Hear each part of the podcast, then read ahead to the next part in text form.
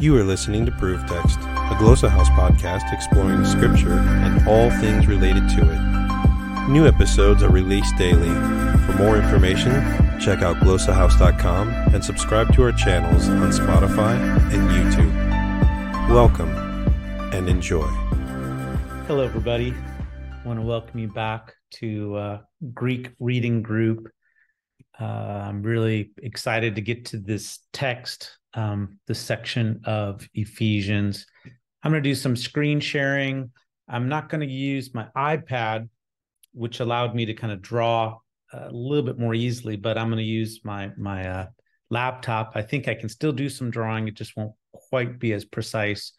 And I also want to do some um, some uh, alignment of subordinate clauses, and we're going to pick back up um, looking at um, a little bit of the context here uh, prior to where we left off, um, and then we'll get into some new new material. But there's a lot to to to look at to think about. So uh, anyway, um, let's let's kind of jump into it here. So remember that um, Paul has described Jesus's ascent uh, by quoting Psalm 68, changing it just a little bit, tweaking the Greek a little bit to match more the triumphal, uh, the the triumphal processional um, uh, activities of gift giving. Um, and so Yahweh is depicted in this psalm as triumphing. It's applied to Jesus now. Jesus is triumphing. And um, part of what Jesus did, part of what he achieved was uh, was uh, giving gifts to people. So he's giving uh, these different kinds of gifted leaders and these leaders have a certain purpose here for the equipping of the saints for the work of service to the building up of the body of Christ. And the ultimate temporal goal is a kind of a unification around a certain understanding of the faith and knowledge in regard to Jesus as Son of God, the perfect person, the mature person, and to the measure, the standard uh, of maturity this this idea of stature has to do with maturity. Uh, so you have a lot of language of maturity here. So Jesus is the measure uh, which he fulfills. He fulfills what that maturity looks like. This word fullness should be fulfillment, understood in terms of fulfillment. And this then allows, so we're growing up into him. And as church leaders appropriately do what they do, and mend us and prepare us for works of service and building up of the body, growing up into Christ. And as we're doing that, this takes us out of the condition that we find ourselves in, and that is being immature, being children. Um, this this is the this is the purpose of Jesus's coming is to help us grow up um, so that we can know, so that we would no longer be children. Now, these children, this kind of state of being immature uh, as like infant or young children, the, the Greek word there is uh, nepiu. Um, this this um, the state of being immature is accompanied by a a cultural influence on our lives, which is um, in flux, constant flux, winds and waves, and and we're we're we're we're uh, tossed about by every wind of teaching. And this word doctrine really is the word teaching, didaskalia. And this teaching is obviously human scale uh, in the sense that it comes from humans and is accompanied by trickery, craftiness, and deceitful scheming. So there's something very sinister about this, in other words. And this word for uh, method or scheming, methodeia, we have obviously get the uh, English word method from that, is found only elsewhere in Ephesians uh, in reference to the methods of the devil. the schemes of the devil, uh, against which and because of which we wear the armor of God, because we're engaged in this ideological conflict with the forces of evil. And that conflict is carried out human scale in the form of teaching, which is kind of blowing us around in different ways. So rather than that, we are to exercise truth in love, uh, and we are to grow up into Christ. So Christ is our head, and we're going up into Him. We're His body. He's our head. He's our model and and, and uh, of maturity, and we're to grow up into Him in every way. And each body member of Christ contributes to that overall growth. We all have a part to play. We all contribute our gifts and our wisdom and our perspective in that we're growing together uh, we can't do this alone. We're part of an organic body that belongs to Christ. And this radical Christ focus we're going to see is extremely important. Um, he is the fountainhead of our life and our community. And, and love obviously is important. And later in Ephesians, Paul will talk about the um, importance of love, but the, the body builds itself up in love. So this is where we we left off last time. I quickly uh, was I was looking at we were looking at um, verse uh, 17 here as a transition. Uh, the first part of this is this I say and I testify in the Lord. This is all what's called a meta comment. This is just a big uh, tee up and setup that what follows is particularly important. So, Paul, a meta comment is when the author is self-reflective about the communicative process in some way. In this, in this, in this case, Paul is his voice is, coming to the forefront, and the tuto is really this. The this is really setting up the content of what follows. So, uh, the this is forward pointing and he's also testifying in the Lord.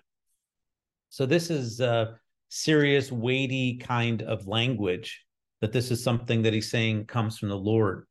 Now, um, I'm going to keep layering this a little bit.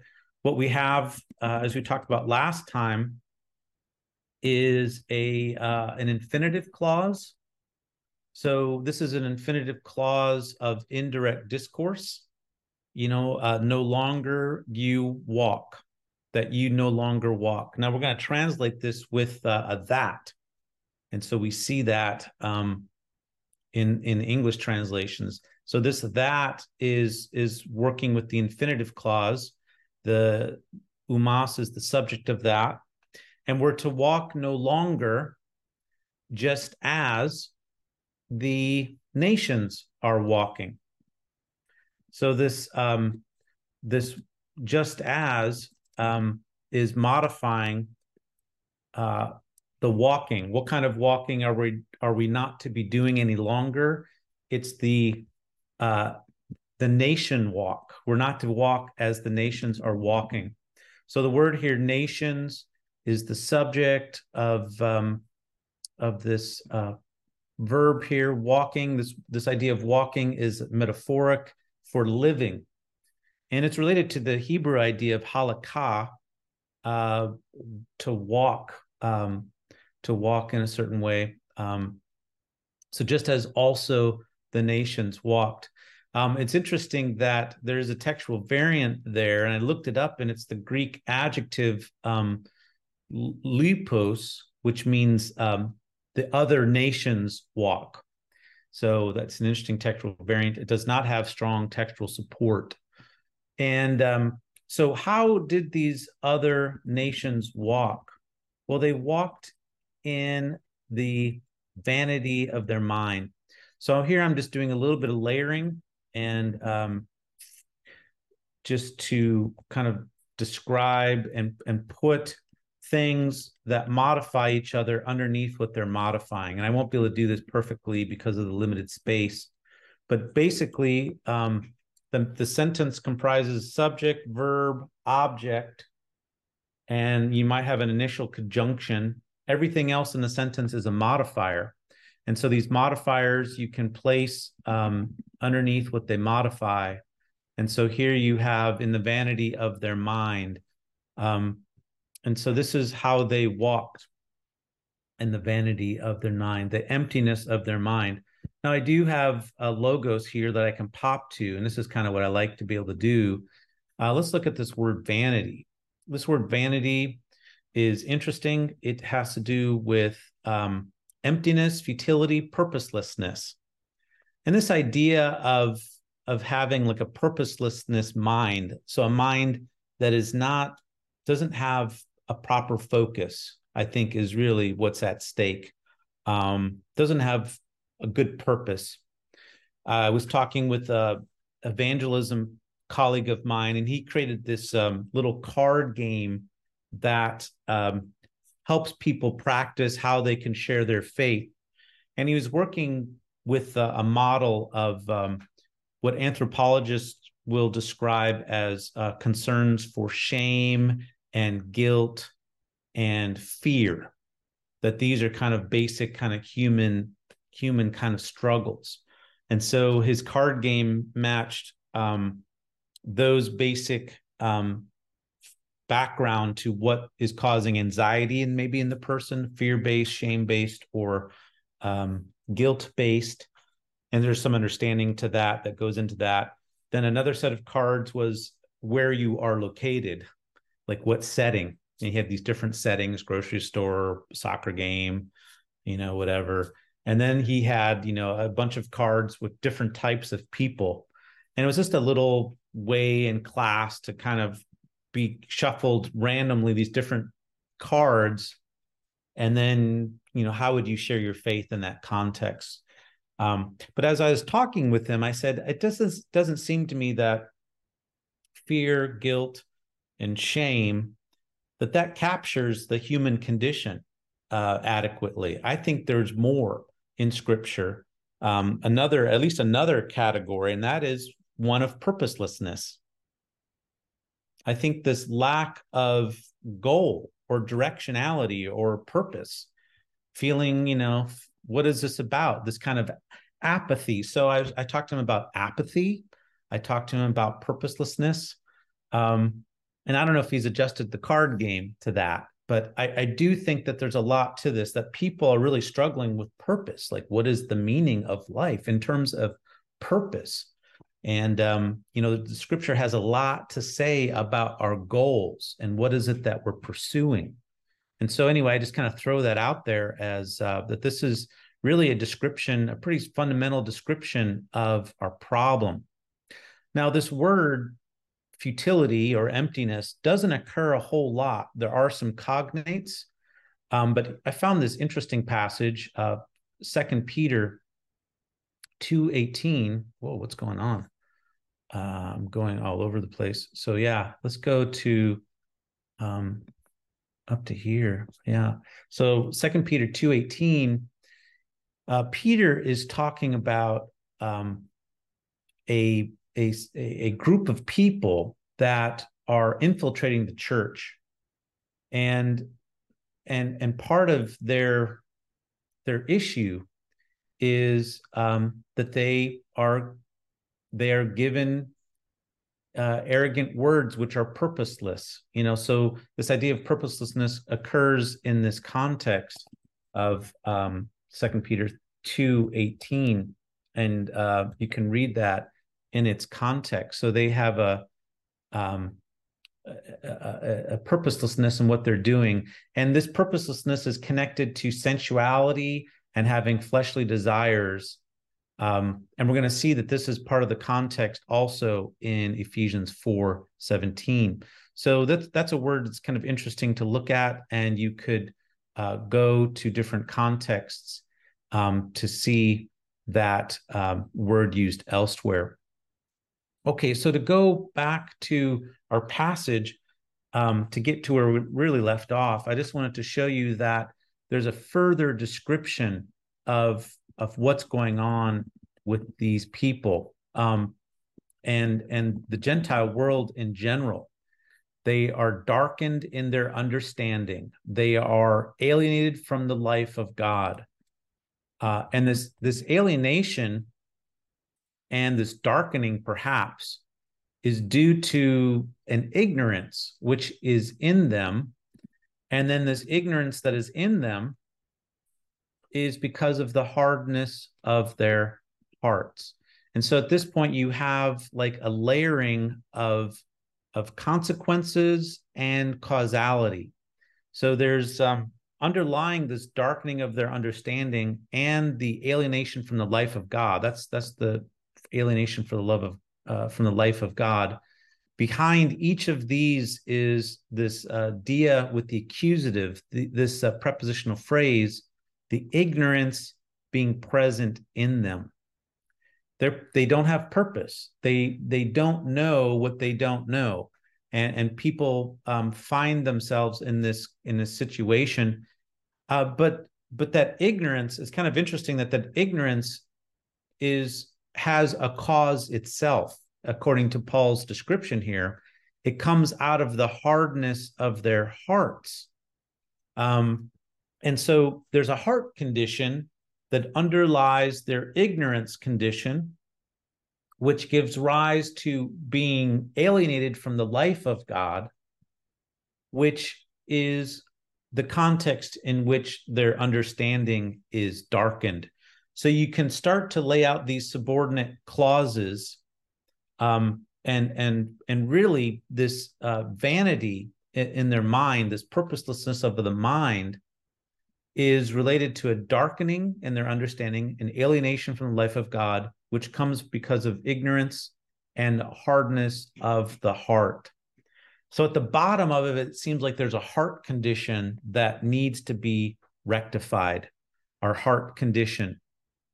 Now, in verse 19, this is right where we ended last time.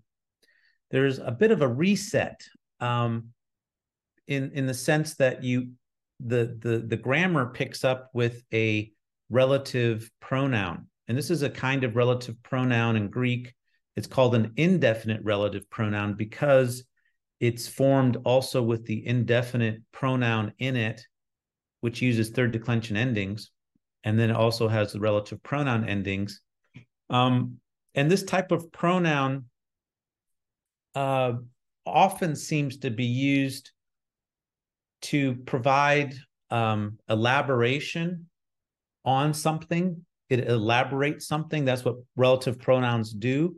It uh, they provide more information about a subject or a topic. They pop into a subordinate clause. So this we could put this as a bracket. Um, and um, it's it's a it's a bit of a reset and uh, one grammarian noticed that when this type of pronoun is used, this indefinite relative pronoun, there, there's often uh, support or substantiation, uh, like a causal basis for what what goes prior. And uh, sometimes you can support um, a previous claim by way of elaboration, explaining a little bit more about it as kind of the basis or rationale. And i think that's what's going on here. This this relative pronoun is is resetting the grammar a bit because we've been seeing these participles uh, being darkened being alienated from the life of god. And now we're having um, a, a, bit of a reset and this reset allows for uh, an, a finite verb to be used. And we see that finite verb here. Um, they give themselves over. So um, autus is the direct object, which is a reflexive pronoun, um, giving themselves over, and they're going to be giving themselves over to to something. So the the um, the pragmatics of this, like the grammaticalness of it, and and the the significance of this grammatically, is that um, this indefinite relative pronoun pronoun etenes, which is um, really we're right here. Um, this is where we are in the English, and they, having become callous, have given themselves over. So um, this is where we are here talking about it. Um, this this um, stresses their agency. The human agency. Do we play a part? Do we do we have a role in our um, in our own hardness? Um, what role do we play in our life, our destiny? And here, I think I, I would just make a point that you know we are constrained by different environmental things. People often describe us as you know we have um, what is it? What's the cause of our behavior? Um, genetics and um, environment you know like what's what is it that that causes us to be who we are? Is it nature or nurture? So nature would be kind of our genetics and just who we are our disposition in a sense which you know we we get we inherit in a sense right? We can't really help who we are in that regard. Na- that's nature. But then there's also nurture you know how have we been raised what's the context that we find ourselves in I don't think that those two are adequate. Um, at least we would need to explain them a little bit more because I also think that there is a third factor, which is our own self determination, our own decision making, uh, our, our uh, how we are forming ourselves or, or what we're doing to, um, to form ourselves. Now, that could be self nurture. We could understand that maybe in terms of self nurture or our nature in terms of you know maybe how we are thinking about things. But often it that nature is thought of in terms of we're just kind of stuck. We can't help who we are. And then our nurture that's what's happened to us. And we're just kind of victims of our environment. But i i i do think that there is a third influence uh, in our lives. And this is um, a fourth one as well and that is god so god influencing our lives us deciding in our environments how to live and these kinds of things. And so um, what we see in verse 19 really is is our own agency and how we are affecting ourselves. And so um, we do have some agency. Now, this is a participle here, um, having become callous. It's a perfect participle. That's why it's in yellow. Having become callous we gave ourselves over to licentiousness, asalgia, for the working of every kind of uncleanness in greed, in greediness. And so this is um, this reset is is focusing on our agency. Uh, and our agency comes out of a callousness, um, having become callous, and then we just abandon ourselves over to uh, licentiousness, alsalgia, and this uh, this abandonment of ourselves over is for the working of uncleanness. So this is an objective genitive. This is the kind of what we do, what we work out. We're working what are we working? What are we doing? We're doing unclean things. And so this um, this unclean things really is is a way of describing all kinds of immoral actions, different immoral actions, actions that make us impure, in, uh, unclean. Um, and this could be understood in terms of idolatry, but but more than that, um, kind of different perversions, uh, sexually, and otherwise. Uh, a parallel passage here to look at would be Romans chapter 1, where the same verb handing over is used uh, three times. And there is con- there is a, an interesting uh, thing there. If we look at that in context, our worshiping of the creation um, opens us up to a causality of our own device that God basically hands us over such that we have the freedom to engage in all kinds of bad activities and dispositions and and and and allows us to be sinful um and we can't blame god for that uh, it's clear that our hearts and our minds were set on worshiping the creation rather than the creator. So Romans is another way, uh, another passage that we could look at for how Paul describes causality in in in our human fallenness. But this passage really is describing um, many consequences of our fallenness. We have this emptiness, this purposelessness, which which affects our minds. And we have a darkness about our understanding. It's almost like we can't uh, we we're not we're not um, able to see much. We're kind of closed in on ourselves.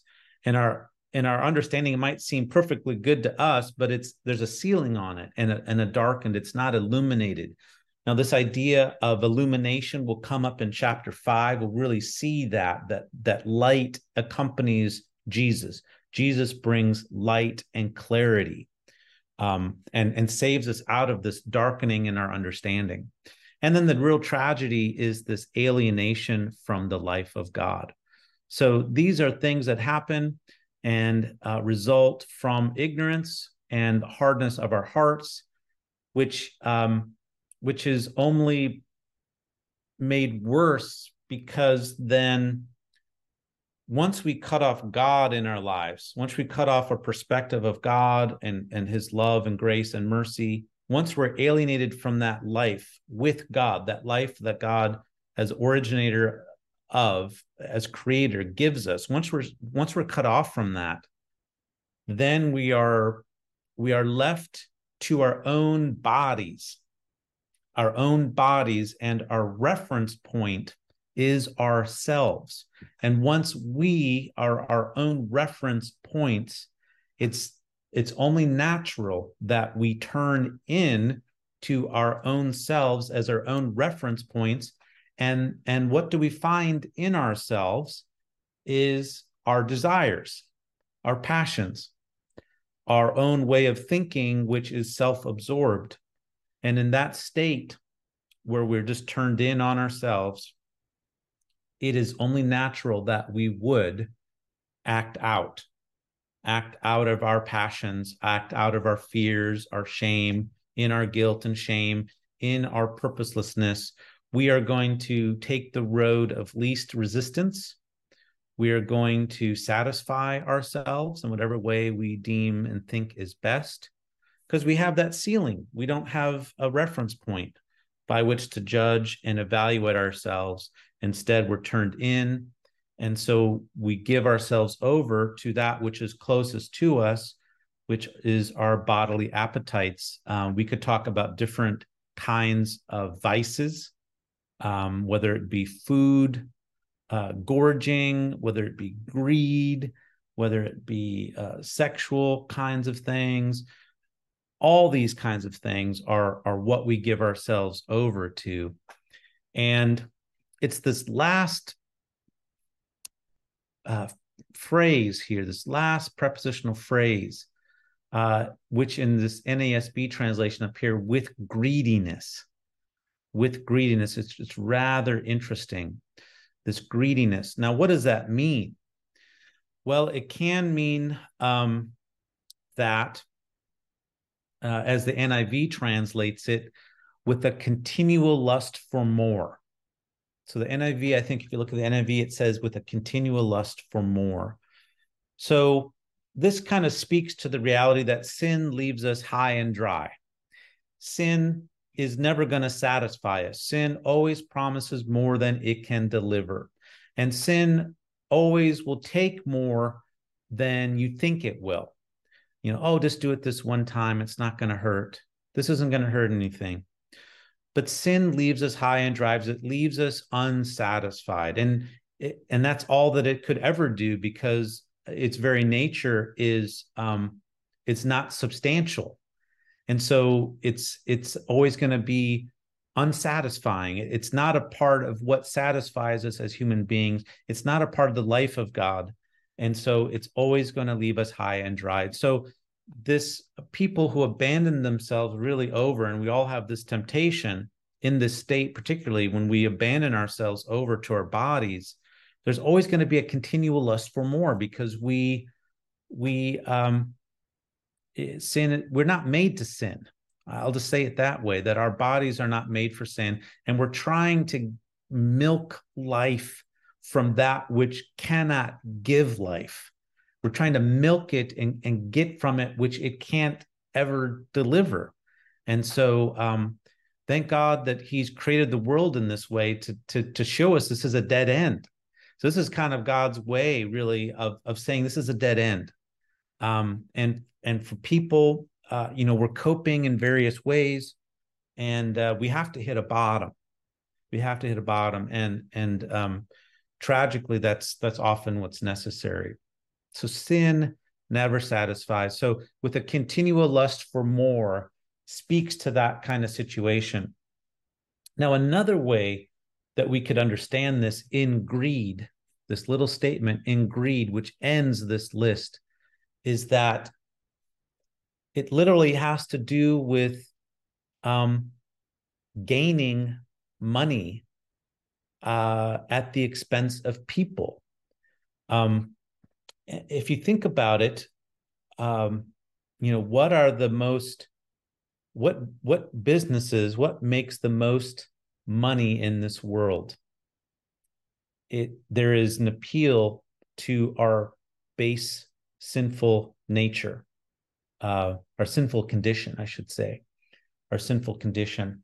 Uh, people make money off of our sinful inclinations. Like the biggest businesses are based on that.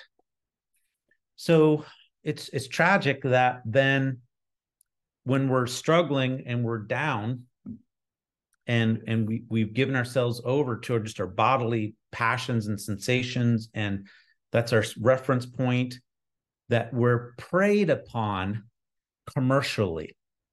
We're preyed upon commercially. We're reduced to being instrumentalized and capitalized uh, at that point of our struggle and sin.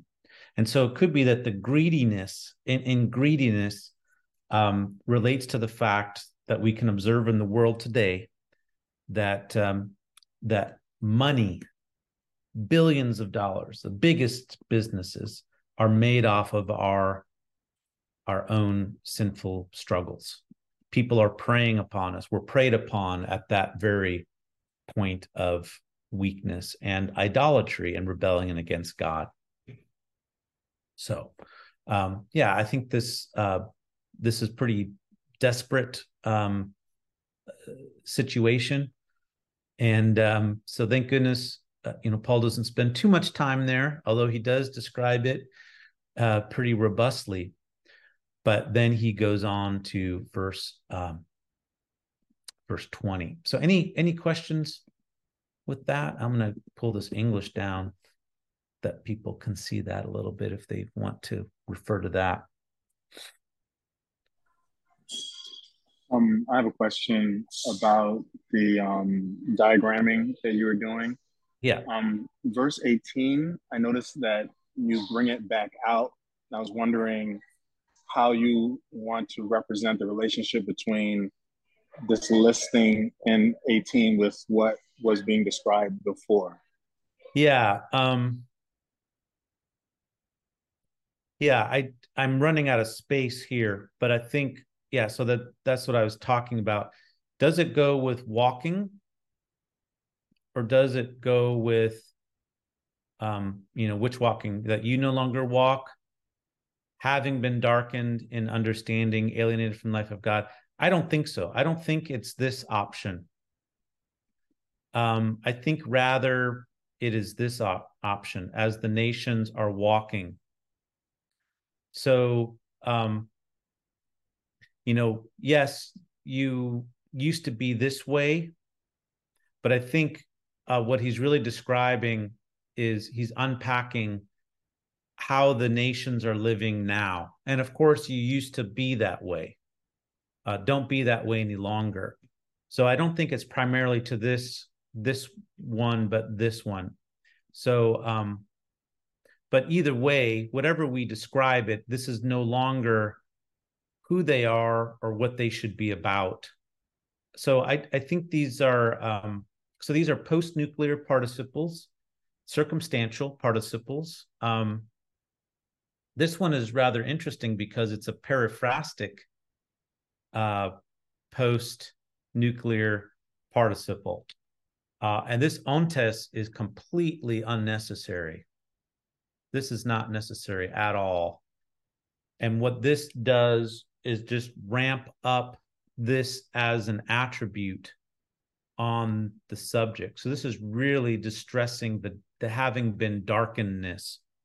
And there's a textual variant there too. It's interesting. There's another verb, scotizo.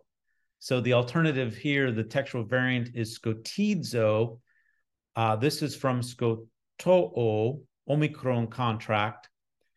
Both of them are causative stems. So Omicron contract verbs are causative, idzo verbs are causative.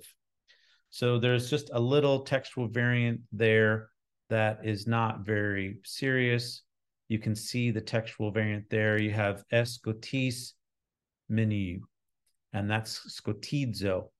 It does not have strong support at all. Uh, the text is well supported. You can see P46, P49, and the big, oldest, baddest manuscripts. So, not a strong textual variant, just an alternative verb meaning the same thing.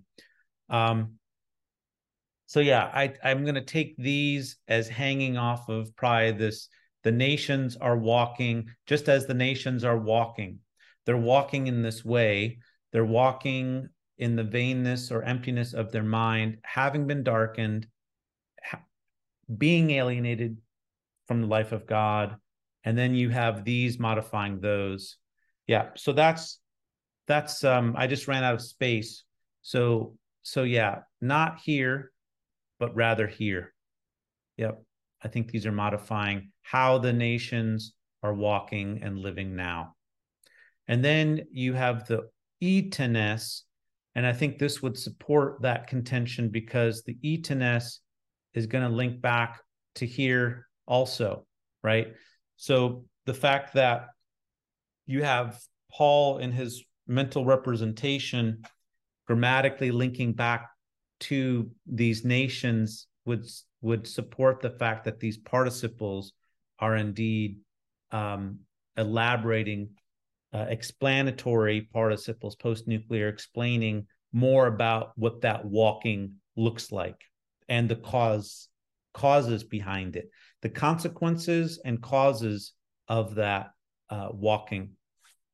Yeah and while i'm talking about the unnecessary um, ontes here this periphrastic um, circumstantial participle ten ousan is not necessary at all um, and again, this simply ramps up the ignorance, which is in fact in them.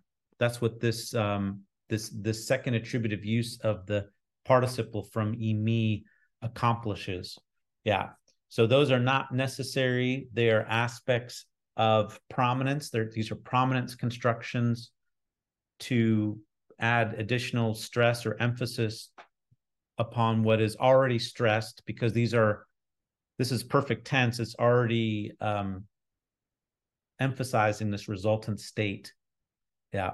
And then this ignorance as a, uh, I guess, a causative uh, basis on account of which, uh, on account of this, because of this. So each of these deal with the accusative. Yeah.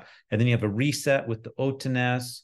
You have a, a pre nuclear participle pro, uh, providing a framework having been callous. So, in this callous condition of having a hardened heart, so here the callousness is is explaining more about this hardened heart situation.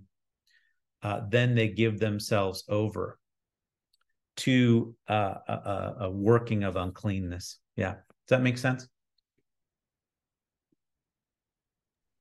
Yes, it does. Thank you. Yeah. Okay. Hope that clarifies it. All right, well, let's keep going. Um, this is the good news right here. But you did not, not thus learn Christ. Uh, man, beautiful. But you, you yourselves, not in this way did you learn Christ. Now, this word learn is from manthano. So here's the um, here's the basic sentence.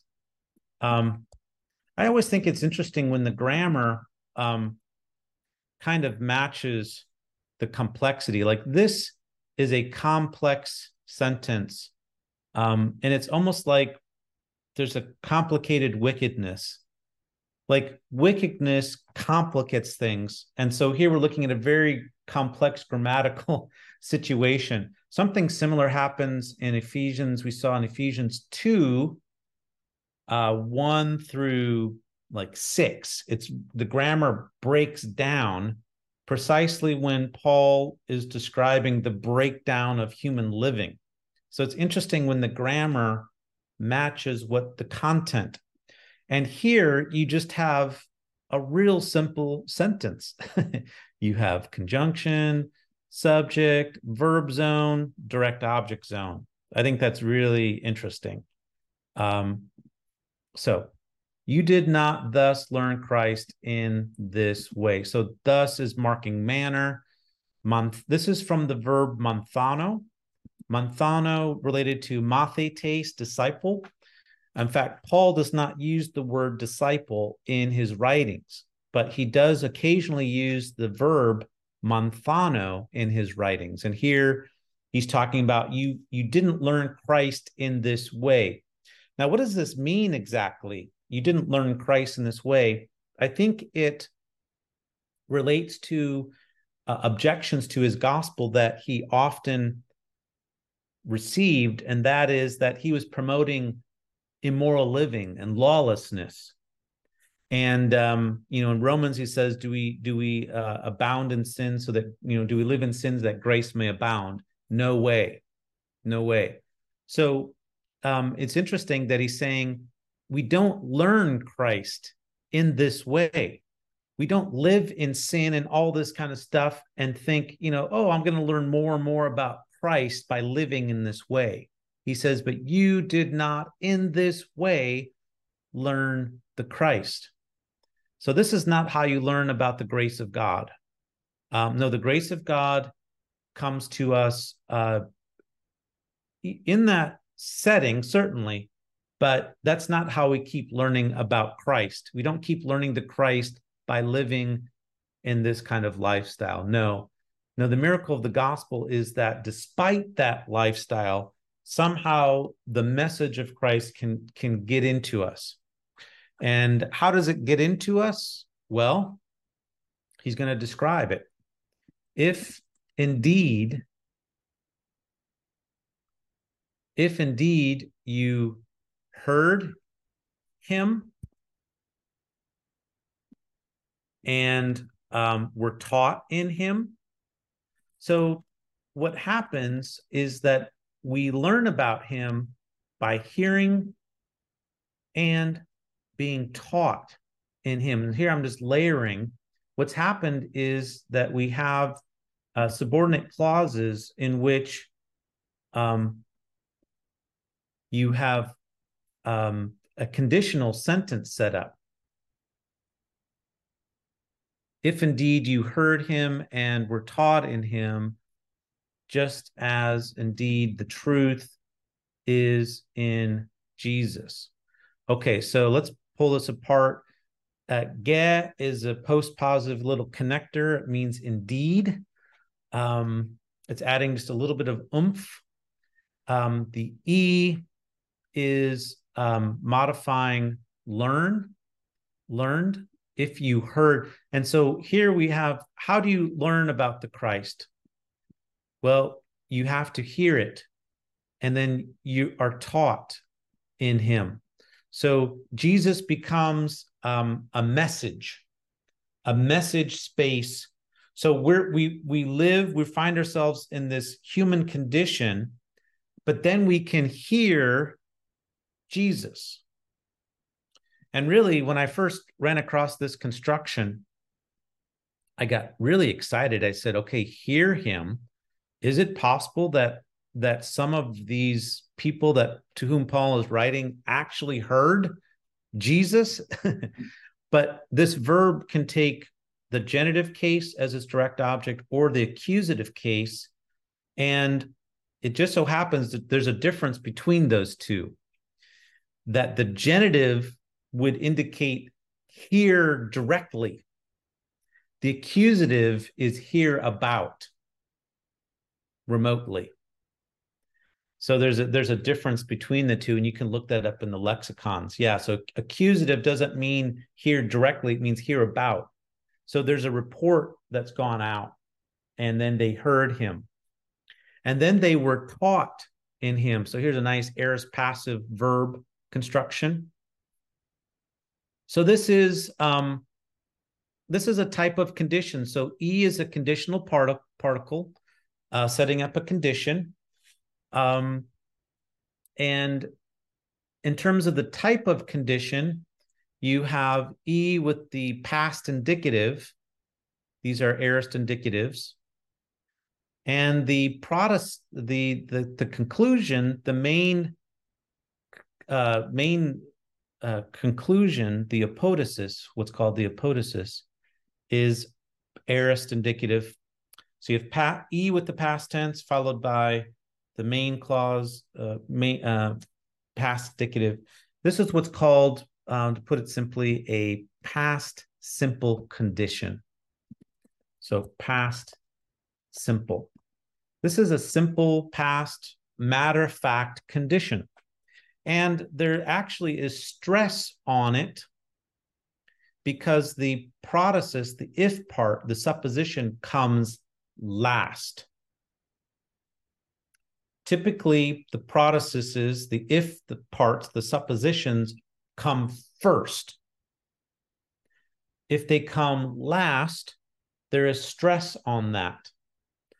And the beautiful thing about Greek is that typically you have, if something is stressed by position or construction, there's going to be other indicators that help support that it's being stressed. And this ge is doing that. So this is stressed by final position, is stressed also by the presence of ge. And so, um, so yeah, this is a simple past simple condition with some stress. Yeah, with some stress. And um, what I love about this is to consider all the different references to Christ. One, two, three, four. Four references to Christ. This is so Christocentric that um, that we need to pay attention to it. You got four references to Jesus or to the Christ, and then not only that is you you know you you have um, the truth. The truth, just as the truth is in Jesus. So you have learning, hearing, being taught, and truth. So basically, what Paul is setting up here, what, what is accomplished in these verses, verses 20 and 21, is that Jesus and Christ, Jesus Christ, is a truth telling space that can be communicated. It can be heard and it can be taught. We can be, we can learn and, and teach Jesus, be taught Jesus. It is a truth space. And this is really important because it keeps us focused on the main thing. The main thing is actually Jesus. And um, something that we also need to take into account here is that um, Paul does not often just refer to Jesus. It's usually the Lord Jesus or Jesus Christ or Christ Jesus. So when you when you notice differences, you should ask questions. Why is he only referring to Jesus? This occurs, I think, four times in Paul's writings where he only refers to Jesus. And in every case, he is making reference to the historic Jesus, the suffering Jesus, the Jesus who suffered. So I think it's a reference to the historic Jesus. The truth is in the historic Jesus, how he lived, suffered, and died. Um, and so this is precisely what um, what then I think is in the framework that Paul is developing. the reality that Jesus is the Messiah and the historic person of Jesus. And we're going to see here that uh, there's going to be an elaboration on what you were taught. You were taught. Now, what follows, we're going to see what follows are three infinitives. Three infinitives. And these infinitives are going to be the indirect content of what Jesus taught. You were taught in him just as the truth is in Jesus, namely that. Okay, so you can see in the English translation up here, uh, they do use the word that. So I'm just going to pull this down so people who might want to look at the English translation can do so as as we talk about that. Just as the truth is in Jesus, namely that. So yeah, we're elaborating um, by way of these three infinitives, and we're going to see a three-step process of what they were taught. And we need to pay attention to this. And this is really all we'll have time to get to today. We have about 10 minutes. I'll elaborate on these three and just kind of walk around them. Profound, profound um, description of moral transformation found in Ephesians 4 22 to 24. And so let's pull that apart while we have remaining time. Uh, so I hope it's clear what I'm saying is that you have uh, three infinitives which are functioning as the indirect discourse of what was taught.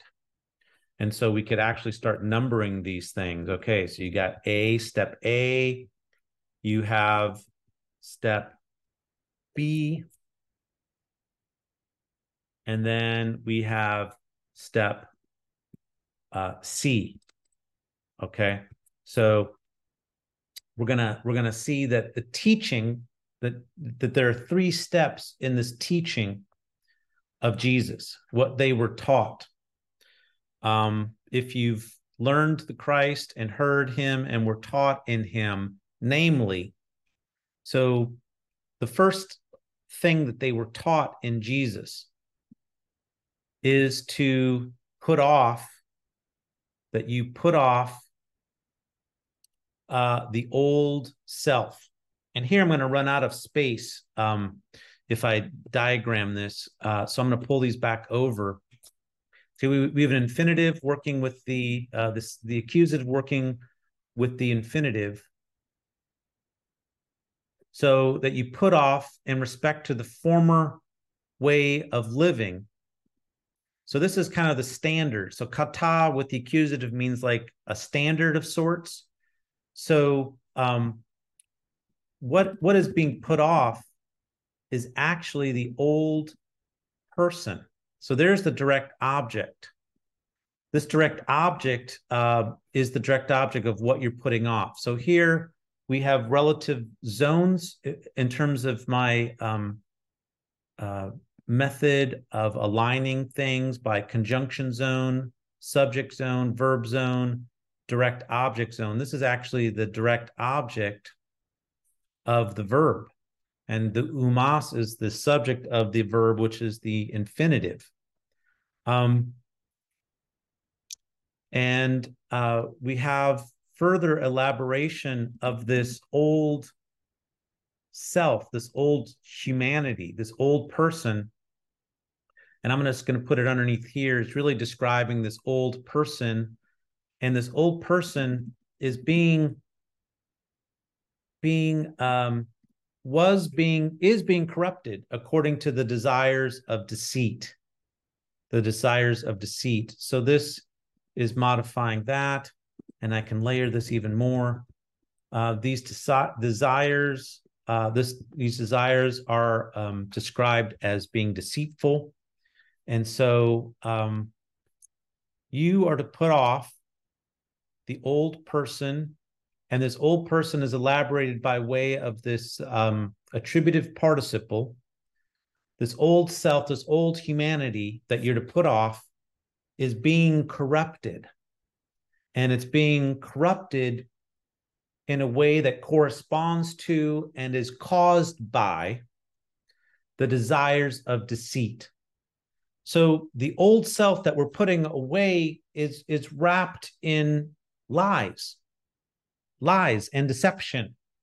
And these these lies and, decep- and deceptions have to do with these desires, which you know Paul describes elsewhere as wage war against our souls.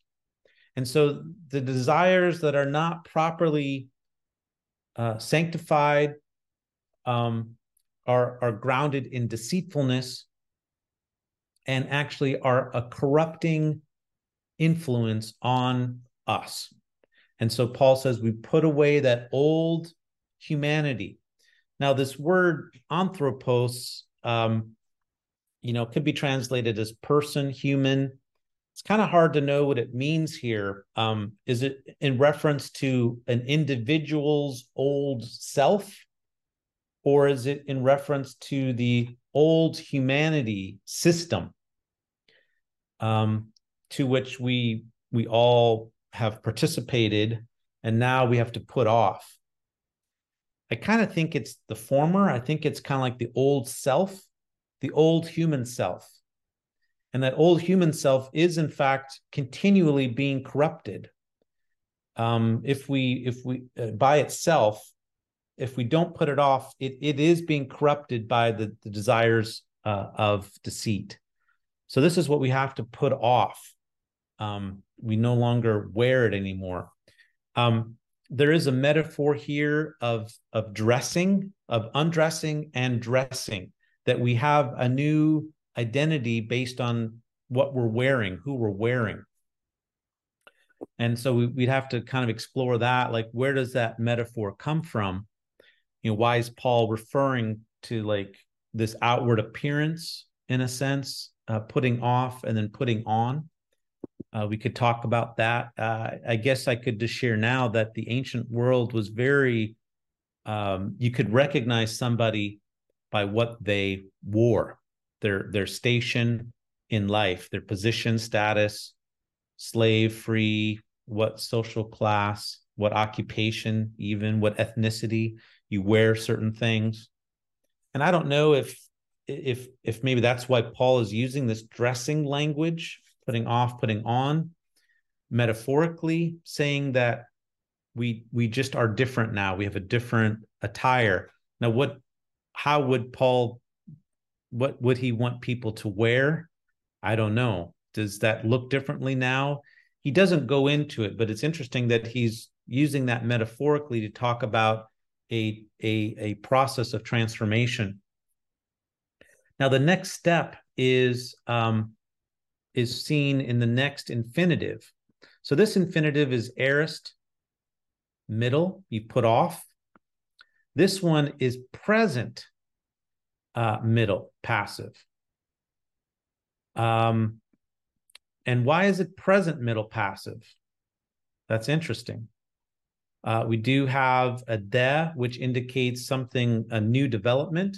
So we have a put off we have a renewing present tense ongoing and this re- renewing probably what we have here is a dative of means and in my marking method we put these inside of brackets by means of or in the spirit of so we don't know if this is means or location but that's okay my marking method this is a special use of the dative case in Greek.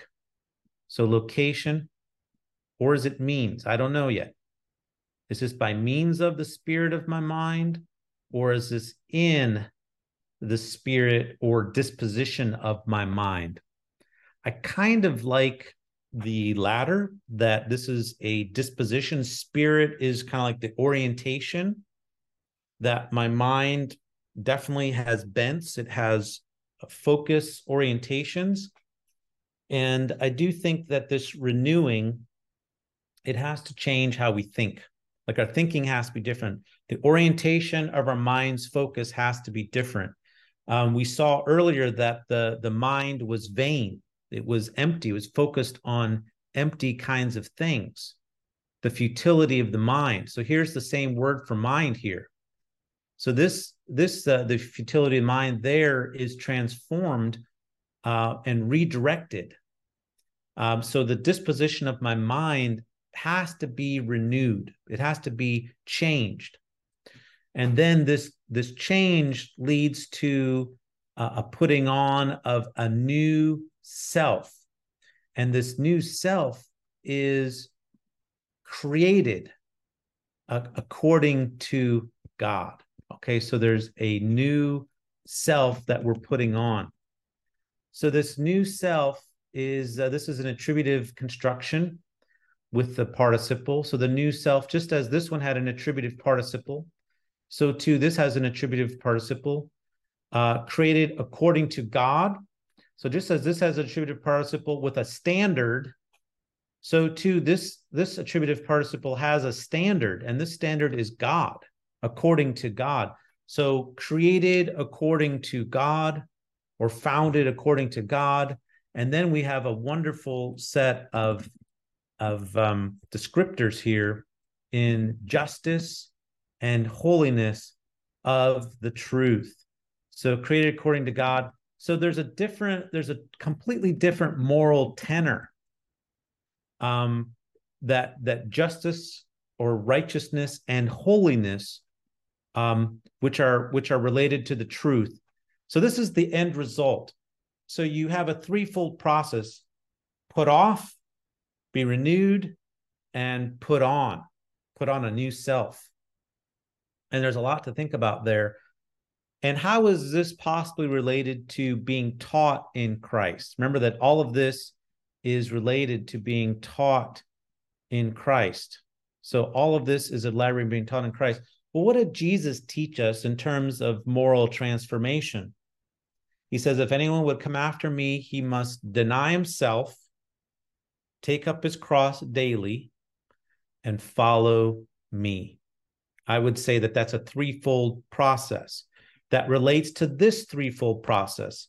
Deny yourself means putting off the old self, which is corrupted in its evil desires. You put that off. You be renewed in the spirit the direction, orientation of your mind. Jesus says, take up your cross daily. That is a change, a framework of understanding oneself. And then follow me. Follow me, Jesus says. And I would suggest that we follow him precisely as we put on the new self, which is modeled after God and the image of God, which of course that's what Jesus is the perfect image of God and uh, the perfect humanity. And uh, in, in virtue, and holiness, and justice. And all of this is related to the truth. The truth is so fundamental for Paul in this passage. The truth is in Jesus. We're to grow up in love, speaking truth to one another. So, love, truth, and Jesus, they're all going together. And so uh, I'll I'll stop right there. But a threefold process of transformation, which is applicable for us today. Have you heard Jesus? If you've heard him, do you believe him? If you believe him, you put off the old self. You need to be renewed in the spirit of your mind, and then you need to put on the new self. I'll end with this thought. Apparently, about 95% of our thoughts we don't control. They're there. They just kind of pop up into our consciousness. That's a lot, 95%. So it's imperative for us to, to get back control of our thinking. One way that we do that is meditation, memorization of scripture, pondering scripture, memorizing scripture, being in dialogue with one another, and filling our minds with good stuff get rid of all the bad stuff that we fill our minds with the bad self talk, the bad movies we watch, the bad literature we might read, the bad focus. That's why it's important for us to re be renewed in our whole mind's orientation. And when we do that, it can lead to transformation. Thanks, everybody. Uh, hope you found it helpful. We'll pick up right here. We'll move pretty quickly into this next section uh, probably won't review very much, but uh, we'll move right in next time. So take care, everybody, and uh, hope to have you uh, join next time. Interested in growing your ancient language skills but not sure where to start? Glossa House can help. From illustrated readers and short stories to lexicons and grammars, Glossa House offers a variety of resources for beginning, intermediate, and experienced ancient language learners. Head to glossahouse.com today. Glossa House, language resources for the global community.